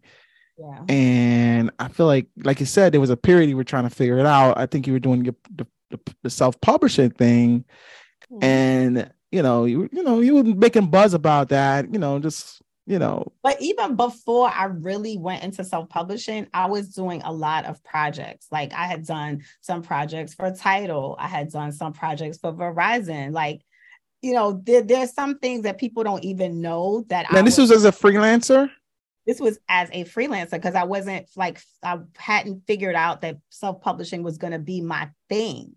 Okay. Like, so this is part of your journey to becoming a self-publisher. Absolutely. Absolutely. Like I was like creating content for Verizon as a consultant. Like, you know, it was it was it was pretty dope. How these and uh, so you basically was like a freelance on your own type thing and you was getting these opportunities by what? Networking, relationships, what? Definitely relationships and and also like um I think the value of being um in like different groups right so like for certain opportunities you could maybe see things happening in certain groups or like like maybe since i was i was in a facebook i've been in a lot of facebook groups and you'll see people say i'm looking for someone who can do x oh really yeah like there was one time that i got an opportunity because somebody said i'm looking for somebody who went to an hbcu who um, has experience working with teens and um, has a media background. I had all three of those.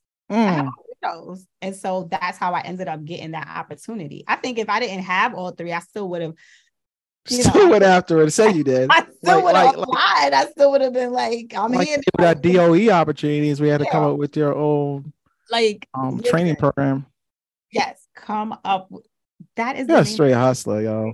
Creating things. I mean, what I love about it because you know you kind of like not, not I don't deliberately. You ran away from the safe places.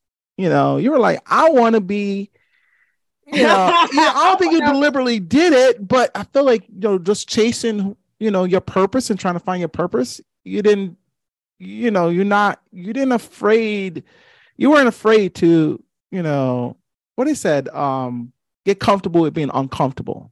You got comfortable with being uncomfortable. Yeah. Right.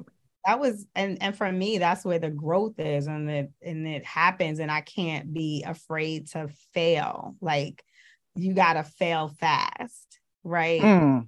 And the thing about I think fail forward and fail fast. fail forward and fail fast. And the thing about social media is that you can fail in public, right? It's not private. it's right. Like, hey. If, if shit goes left, it's everybody sees it. And that's I think that's what keeps some people from doing their thing. Like when I'm coaching my folks in my group coaching program, a lot the the mindset that I struggle with, a lot of people struggle with it too. They they are experts in their field. They've been doing their thing and they're like, "But why would anybody listen to me?" Right? But mm. oh, so and so is the motivational speaker and the person that's over here. Yeah, but that's fine. But what's your message? What's your secret sauce? Right? Like right is go ahead. What was your saying? No, I, I was thinking about that because once you kind of like establish your brand and establish a presence, now you have to like, okay, I'm gonna be there, be on social media, Instagram every week. Now you gotta come up with your content and what you're gonna be talking about. like, how did you? Because I mean, I know I have a problem. You know, I I'm forcing myself to be on social media more because I know I need to. Because I notice people that get on social media on a consistent basis, opportunities flows their way. Um, yes.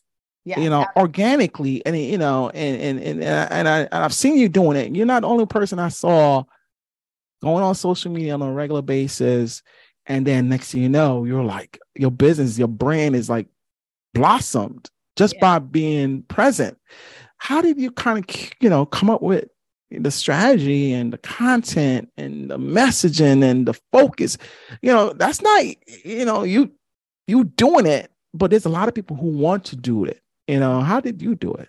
I mean i know you started off with your son taking your photo shoot. Let's start from there. You know come up with your brand packaging and all that. Um again i think a big thing is because of my media background I, i've always been surrounded by words and images and mm. packaging and figuring out how to put all of that together. So I that's definitely one of my strengths is being able to put it all together. And like before I could hire a designer, I was like, let me go out here and get these five, not these five, but these Canva skills up. Let me get this Canva skills popping. Oh, uh, yep. You know, Canva, I love some Canva. Oh, I like, save. I mean, I paid an annual fee, but I save so much oh, money. Man, that that one twenty five is like the best one twenty five. Oh my god, Canva is the truth. You know, and so being very, um, I had to learn to be intentional too. And there's like, um, I don't know if you follow um Mazi Woodard on um on Instagram, but I remember in one of his lives, he was like, um, like figure out how you're going to show up and mm. like like claim a space, right? Ooh. What are you what are you going to do? So there was two things that I that I took away from that. He was like, like create a week, create a day, whatever you're gonna do, create a series. So I I was like, okay, I'm gonna start with a series. And I think it was um it was uh, nonfiction in November. And so I started to show up for that. I created that series, created the content, created the graphics, created my plan of what I wanted to talk about each time I went live. Cause I'm not really one of those, if I'm not talking about anything, I can go live. Exactly. If I'm trying to teach you something, then Sorry. I, I kind of want to have my bullets together and my examples and I pull those things. So uh, but for creative, right? There's so much going on in your head. How did you yeah. pack it, you know, put that those bullets together and and that where it's concise, you know, in line with your messaging, in line with your goals. How easy was that or hard was that? I think I think in the beginning it was it was intimidating because I was I was like I'm out here talking about write nonfiction in November. And the thing is, is that most people in November know about the novel writing uh, month right? So November is really dedicated to writing novels. So here I am saying writing fiction in November, and I'm going to teach you X, Y, and Z. So maybe one of my ideas would have been like, okay, if you have a blog, let me show you how to go from blog to book, right? And that could have mm. been one piece of content and then it could have been like okay um maybe you have an essay how do we turn how to or or or maybe it could have been like your your take something from your book and now pitch that as an op-ed to uh, a newspaper or or something like that right? So it was just a matter of me coming up with the ideas and then fleshing them out. And the other thing that Madi said was um uh create something that you can go back to all the time time. So the series will happen. Uh, I do different series and that'll come up like maybe like I'll do it for like a month or something like that. But Q&A Wednesday is what I came up with to be like, this is my live stream, excuse me, where I'm going to teach every Wednesday. You ask me a question, I'm going to teach and come up with like examples and show you the best way to write your story whatever whatever your question is so, so you can ask about writing you can ask about editing you can ask about self-publishing Wow. I mean, you know, just to put structure to your idea, structure that makes sense and structure that, you know, feeds what your ultimate goal is, that's dope. And just conversation is actually giving a blueprint for that. So, I mean, that's just amazing. So, in terms of like, okay, you come up with these different type of series, how is that? And when you first got on Instagram or got on live, how many people showed up? You know, so I first started before Instagram Live, I started on Facebook. Okay. I used to do the Facebook lives and then um, you know, that's intimidating because those are people you know. Right. they know and you. And you're thinking too, what if no one shows up? Right. right. So the thing is, is that you can see who who yeah who comes on and log on quickly because nobody wants to be the first one and the only one you know, so right. they gotta wait till like 10 other people show up yes. before you know they stay around. So yes. I, I, I understand that.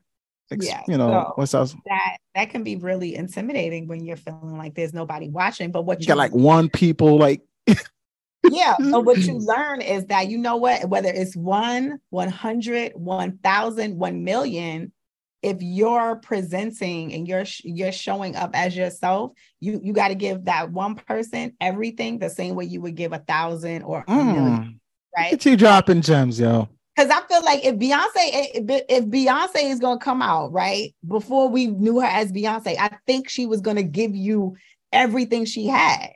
And I remember right. seeing Destiny's Child before they blew up, and they were giving you that performance. So I think right. you just take that same kind of work ethic. And then remember that even when people don't watch it live, they're watching the replay.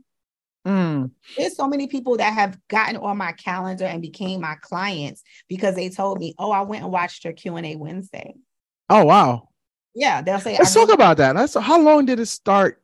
You know, it took before you start monetizing these these opportunities that you created for yourself like because you know a lot of people say you're not going to get paid right away you could be doing live for however long before it a check mm-hmm. start coming in how how long yeah. did it take for you you know i i feel like it might have taken a year and i really feel like um and that doesn't mean that it was, it was like, a year of being consistent like every yeah. week Yeah, just being consistent. And then, you know, there was times when I would fall off or there was things that would happen, but like just just just being dedicated to coming back and to being asking for the sale too, right? I think that's the thing. Mm, oh my God. This is a book within a book. Like you have to re listen to this or rewatch this and you're gonna write a book because you're dropping them gems, girl. I think you know initially like when you work for someone else you're unless you're in sales you're not used to asking for the sale and that's you know your call to action asking for the sale like you know for for okay. those so if i put in my call to action that so let's say i'm getting so i'm getting ready to do a workshop in june called from from expert to author, right? And I'm marketing to people who are experts like yourself to be able to um, come into this workshop. And it's going to be, it's going to be really like the price is very affordable because I want to get people into the workshop and to experience me and how I teach. And so asking for the sale is your call to action, right? It could be anything from um, DM the word expert if you want the link to this to this workshop and then you're able to now have a conversation with somebody in the DMs and get give them the link and instead of it just seeming like they're a stranger now you i like to leave voice messages so i will hmm. if somebody d- drops the word expert in my dm or they start talking to me in my dm i leave you voice messages i'm like oh nice and that builds the know like and trust factor because now it, it feels more natural in the transaction versus like oh we're just kind of like texting each other inside of the app right and mm-hmm. there's, there's been people that I have become like I met them on Instagram, but now they've become friends because I was leaving them voice messages. Like mm. is it's um we have to really like be thankful to the technology that we have because so it took a year for you to really start monetizing mm-hmm. you know being on live and mm-hmm. and and and and throwing so, the ball and seeing what sticks right oh. everything doesn't always work and I started doing this thing. And I'm gonna bring it back too. I would do these like 15 minute story audits. So I would post on Instagram like, hey, get on my calendar for Friday. I have all Friday blocked off for like 15 minute conversations. And so in those 15 minute conversations, when I'm talking to you about your story, I'm giving you an action step. And one of your action steps is I want you to work with me. I want you to, if, if you are qualified to be my client, right? I want you to work with me, like come into my program, work with me one on one, whatever it is, and become my client. And we're gonna write this book. wow. Wow. I mean, oh my God, there's so much um so many things I want to ask you. Mm-hmm. I'm reading, I'm writing this book. I mean, I'm reading this book in terms of how to get comfortable being on camera. Uh-huh. Um, because I know, like I said, I'm an introvert, and even though I'm a social broker, like I'm in my head a lot when I go on live. I'm like, oh, like you said, I see one people or nobody popping up, and that's discouraging. How did you overcome? How did you get comfortable being on camera? How do you overcome like seeing like two people? You know, no, it's more than that now, but initially. Yeah. And and you know, it's you don't know what time of day when you go live. Sometimes, like let's say if it's not right.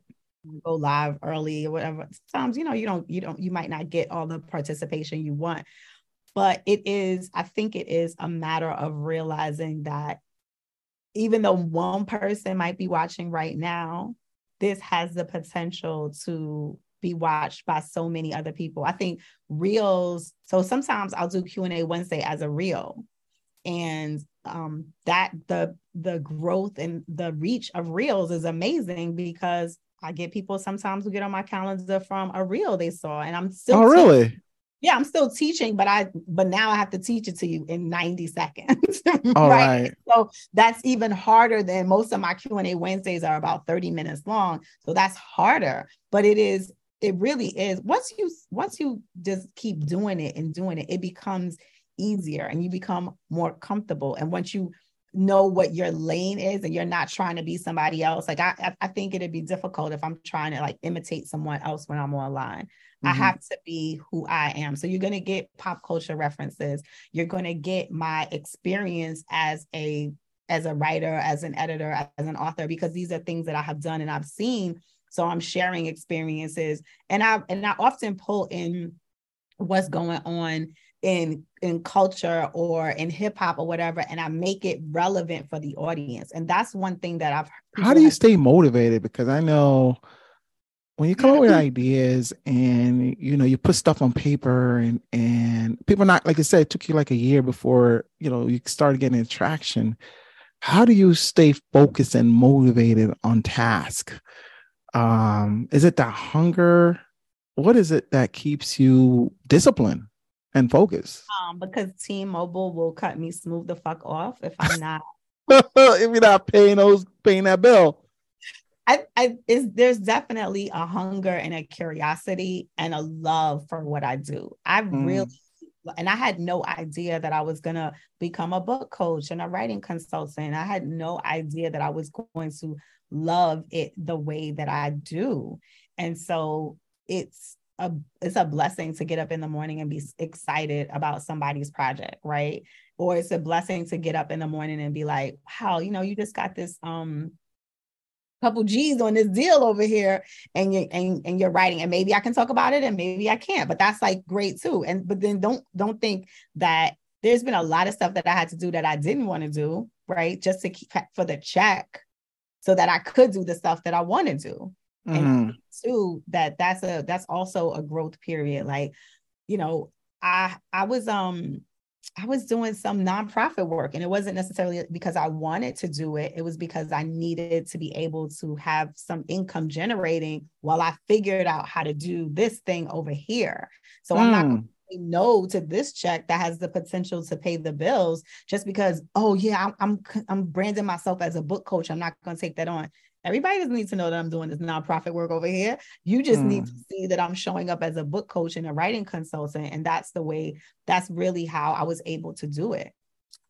How do you find time for everything? Like, because there's so much going on. There's so many different, you know, you know, arms and tech, tech, tech, you know, different things you got to do in order to make this thing make sense yeah. Like you know you got your coaching you got you know you got your your live you got all these different things that's coming together to kind of make yeah. you who you are now. How do you how do you balance it all? Like how do you how do you manage it all? Um i wasn't at one point and sometimes i feel like i'll do better than other times right um when i'm up at like three four o'clock in the morning i'm like yeah i'm i need sleep. I'm not 25 anymore. I can't right right right. Right. But there's also times when it's like oh today's thursday. I'm taking thursday off because i worked really hard the last few weeks or days or whatever and i'm taking it off. It's it really is um a process to figure things out. I was reading this thing um it was somebody's post I think they called it the winning the week method. And it was really like analyzing your week. Like we just tend to like rush into our week, right? So, but what if you took a beat to look at what went right in the previous week and where you messed exactly. up? Exactly. So you know, how to be efficient, especially as a, a, a entrepreneur, because that's yeah. what you are and and whatnot. You know, and it, you know, I, I, I mean, I'm finding that I'm, and you said something it's all about doing it because as you're doing it as you stay focused you'll figure it out if you stay consistent yeah. you know and i, I, I people for help like all right. You have a team or no? I have contractors that i work with. Mm-hmm. okay. Now I'm, I'm, we've been talking almost two hours and, and I, I thought i was oh, going to be on here for I thought I was only going to be on for an hour, but let's, you know, you said your journey, but where are you now in terms of you? You know, I read in your bio, like you say, you have a book that you're about to, you know, talk about that. You know, let's let's end there because I know we could go on and on. Let's let's talk about where you are right now and what's going on with you right now. So the book is called Step Into Your Story, Position Your Expertise, Propel Your Brand, and Prepare for Visibility by writing a best-selling book. So for Step Into Your Story, it's really like connected to the workshop that I'm telling you that I'm doing in June. It's really getting experts to understand that even outside of your job, like you are an expert like what do, what do you have expertise in mm. maybe you you know this is, that's important because there's a lot of people Absolutely. that have imposter syndrome you know that's a major Fear um, is huge. Yeah, that will keep right. mindset issues will keep us from doing like pursuing our passions, pursuing our goals. And in, and in my case, it'll keep people from writing the book. Right. Mm-hmm. The thing is, is that some people say, oh, a book is like your, it's, it's your, it's a, it's a business card. And I say, no, it's not a business card. It's a brand building asset because mm. from your book, you can create a workshop. From your mm. book, you can create a course right? From your, and these are things that I've done.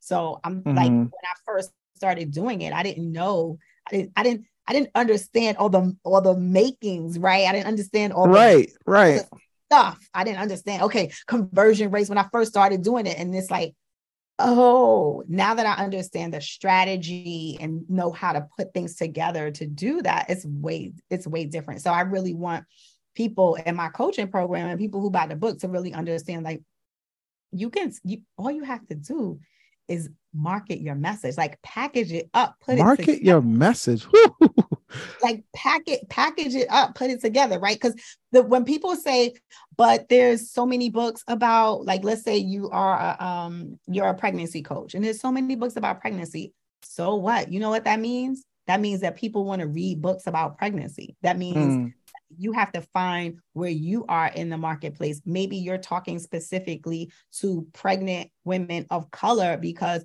we know that there's a um a different level of how black women are treated, brown women are treated when they go into the emergency room, when they go to have mm. babies. You got to find your lane right and not be afraid to as long as you have the credentials like don't be afraid to go against what someone is saying one of mm. my clients um she I forgot what she wanted the title of the book, but it was something like how not to die when you're having a baby. And I was like, okay, we're not gonna we're not gonna call it that. Right, right, right. I, I understand what you're saying. She was just so passionate and fired up about her book and she's an obstetrician and gynecologist. She wants to make sure that brown women that they they get into the hospital and they leave with their babies right? They're, they're, not dying on the table. That was her thing and so that's what I want people to do. That's when I'm when I'm talking about stepping into your story, it's really stepping into your expertise. It's embracing who you are. All the How do you find out your expertise? Because I know there's so many people who have so much different um things that they've done. Mm-hmm. And mm-hmm. they were like, oh, I, I've done this, I've done that. What is my expertise? Like, how do I get how I narrow down like what my voice and and and, and focus my messaging? I think it's a matter of when I'm working one on one with someone, it's a matter of talking to them and figuring out because you can be an expert in something, but not have a passion for it, not have mm. pursue it, right? You can be. I can relate to that. Yeah. You know, like let's say, I think even for you, like when you were working in corporate, like you were good at it, but you were like, that's not my passion. This is what right. I pay the bills right? But who I am is the social broker, and here's my lane over here that I want to be. Right. In. So I think it's a matter of talking to someone and figuring out the thing that lights them up. Because mm, oh, yeah, like what what makes you excited, and that doesn't necessarily mean that. now you want to monetize it, but maybe this is the thing that keeps you happy while you're working your job wherever you are, whether it's corporate or you know maybe in a in a private sector or even even for someone who works for the city or works for the state or works in federal government maybe they're just doing those jobs but they have an interest in something else but you never know until you explore so those gifts that my mother gave me of putting me in different programs and putting me in different um, places, it gave me opportunity to meet other people to explore. And we can't lose that as adults, right? We still mm still need to explore. We still need to, I feel like like who you are at 50 is not the same person who you are at 35. Like you know so much more now. You know who you are. Like people say when I turned 40, they were like, you're gonna you're gonna get the fuck you filter. I feel like at 50, it's even more so because mm. you really know who you are now. You really know what you're gonna accept. You really know what you're not gonna have happen in your life right? It's just a lot of boundaries that are being set. But i think also i think the the blessing is too is that when you know who you are you can figure out what you what you want to do what your what kind of passion you have what what interests you want to pursue. And hopefully they want to write a book with me. Right. okay um, question. I, am going to wrap up this conversation. Like i said we could uh, go on and on. I know i didn't even realize it was for someone, I know, you know, that's what I'm saying. This is a this is a dope. Con- this is exactly how I want you know my podcast to go like very organic very flow conversation because i i want my listeners to feel like they're uh, they're flying the wall listening to me you chopping it up right, like right, over exactly. over tea or whatever um for someone who's 50 right who's been sitting you know dormant on an idea you know they're making money they you know they have a good life you know they have kids they probably got a mortgage but you know they're in a good place financially, but they're not happy. How you get them to step into their purpose? Uh, what advice do you give them to like, okay, I know it's it's never too late, right? How do you kind of like what would you tell someone who's like, I still want to do this. I'm I'm I'm good, but I'm not great. I need I'm still not following my purpose. What advice you, you give them? I would tell them to take a class. Like sometimes it, things can be free or sometimes things can be paid low cost investment just to dip your toe in and to figure it out. But you have to be able to like we want to always see the staircase. We want to know that it's going to pan out and i'm right. know that i'm going to be good at it. And maybe you will and maybe you won't. That is mm. that you will have to take but like take that first step like get off the couch go to the computer log on what's your interest? Oh you like mm. flowers? Okay what you want to do with flowers? Like like figure that out. I'm really good with money? Okay so what can you do with it there's a lot of people that are now like financial experts or gurus or the money person that are on Instagram, right? And they might not have had necessarily like a financial background, but because they've been able to help people get success, right? They are now in this space. So it, it really does take a first step. And it could it's it could take your failure to get you to where you want to be. I think it, it, I had to be laid off three times to be here where I am now. So you mm-hmm. really have to like be open to ex- be open to exploration, be open to taking a class, be open to making that investment. Even when you're 50, even when you're 60, whatever. Absolutely. Mom, it's like, never I, too late. Listen, I got my mother so riled up. I'm like, because my mother is um she is she's a diabetes coach. And so I got her riled up. I'm like, let's get these packages together, let's get this landing page, do a workshop. Oh, nice. like, my mother is 68 and she's like with it. She's like, that's what's up. Let's go. And that's the kind of energy that I like. Like, like I don't want you to think that you're too old to do this because there's there's the beauty of the technology is that you can create it and find who your people are, right? My mother is a diabetes. Find your tribe. How many people got diabetes? Oh my God, so many. Yes. And so right. able to help, like I, my mother has been in my classes. She's working on her ebook, right? I got her working on a workbook. So like all Okay, this- your mother's your client. Is your client. Abs- absolutely. Nice but my free client because I don't charge her. But right. my client, right? Oh, she, she earned your freeness. absolutely, absolutely. But she's doing the work, like mm. just hmm. able to test it out, right? I had said to my mother, I came up with an idea. Uh, I said to her last, I think it was last Thanksgiving. I was like, "Ooh, what if you do a workshop and tell people who have diabetes how they like what they need to eat and what they should stay away from, or how they should move during mm. like from the Thanksgiving all the way to New Year's, right? Mm, that was hard and challenging because yes, because you got the mac and cheese and the yams and all the things. Oh, yeah, yeah, and so that's dope. And so she she did it. She did this. We had a landing page. She did her. Um, she pitched her ebook and she had her, her her presentation, and it was like these are the things that light me up. So I'm lit up and so I'm helping her and now she's lit up and it's like it just has this kind of like this this this this ripple effect. Wow. So, I mean, I'm going to wrap this up. I keep saying that, right? I know, no, no, let's wrap it up. Let's wrap it up. so are you in a happy place right now with all this stuff you've been through, the ups and downs and the challenges and the various pivots you have to make? Are you happy where you are right now? Like, yes. like yes, this is I where I'm am, supposed to be. I am where I'm supposed to be.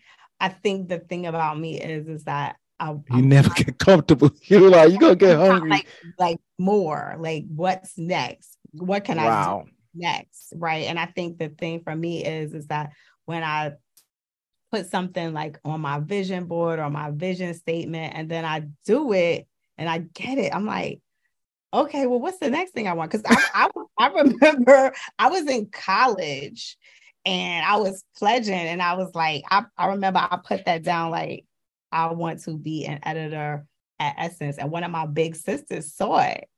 And I thought she was gonna be like, okay, you wilding, like that's that's a big one right there. But she was like, nah, I think you could do it. And so nice. to see that on my vision board and to have accomplished that is huge. And so I just want to keep doing that. I want to keep creating new visions for myself and keep accomplishing it. And to help wow. the goal is really to help other people like see that vision for their book and to help them accomplish and write the book. I I I don't I'm I have a million one questions, but we're gonna wrap it up. We're gonna wrap it up. We will never get off. oh, it's like two hours on this on this podcast, and I'm not gonna edit this down. It's gonna be it is what it is. You know, I'm gonna chop this baby up though and put it out there.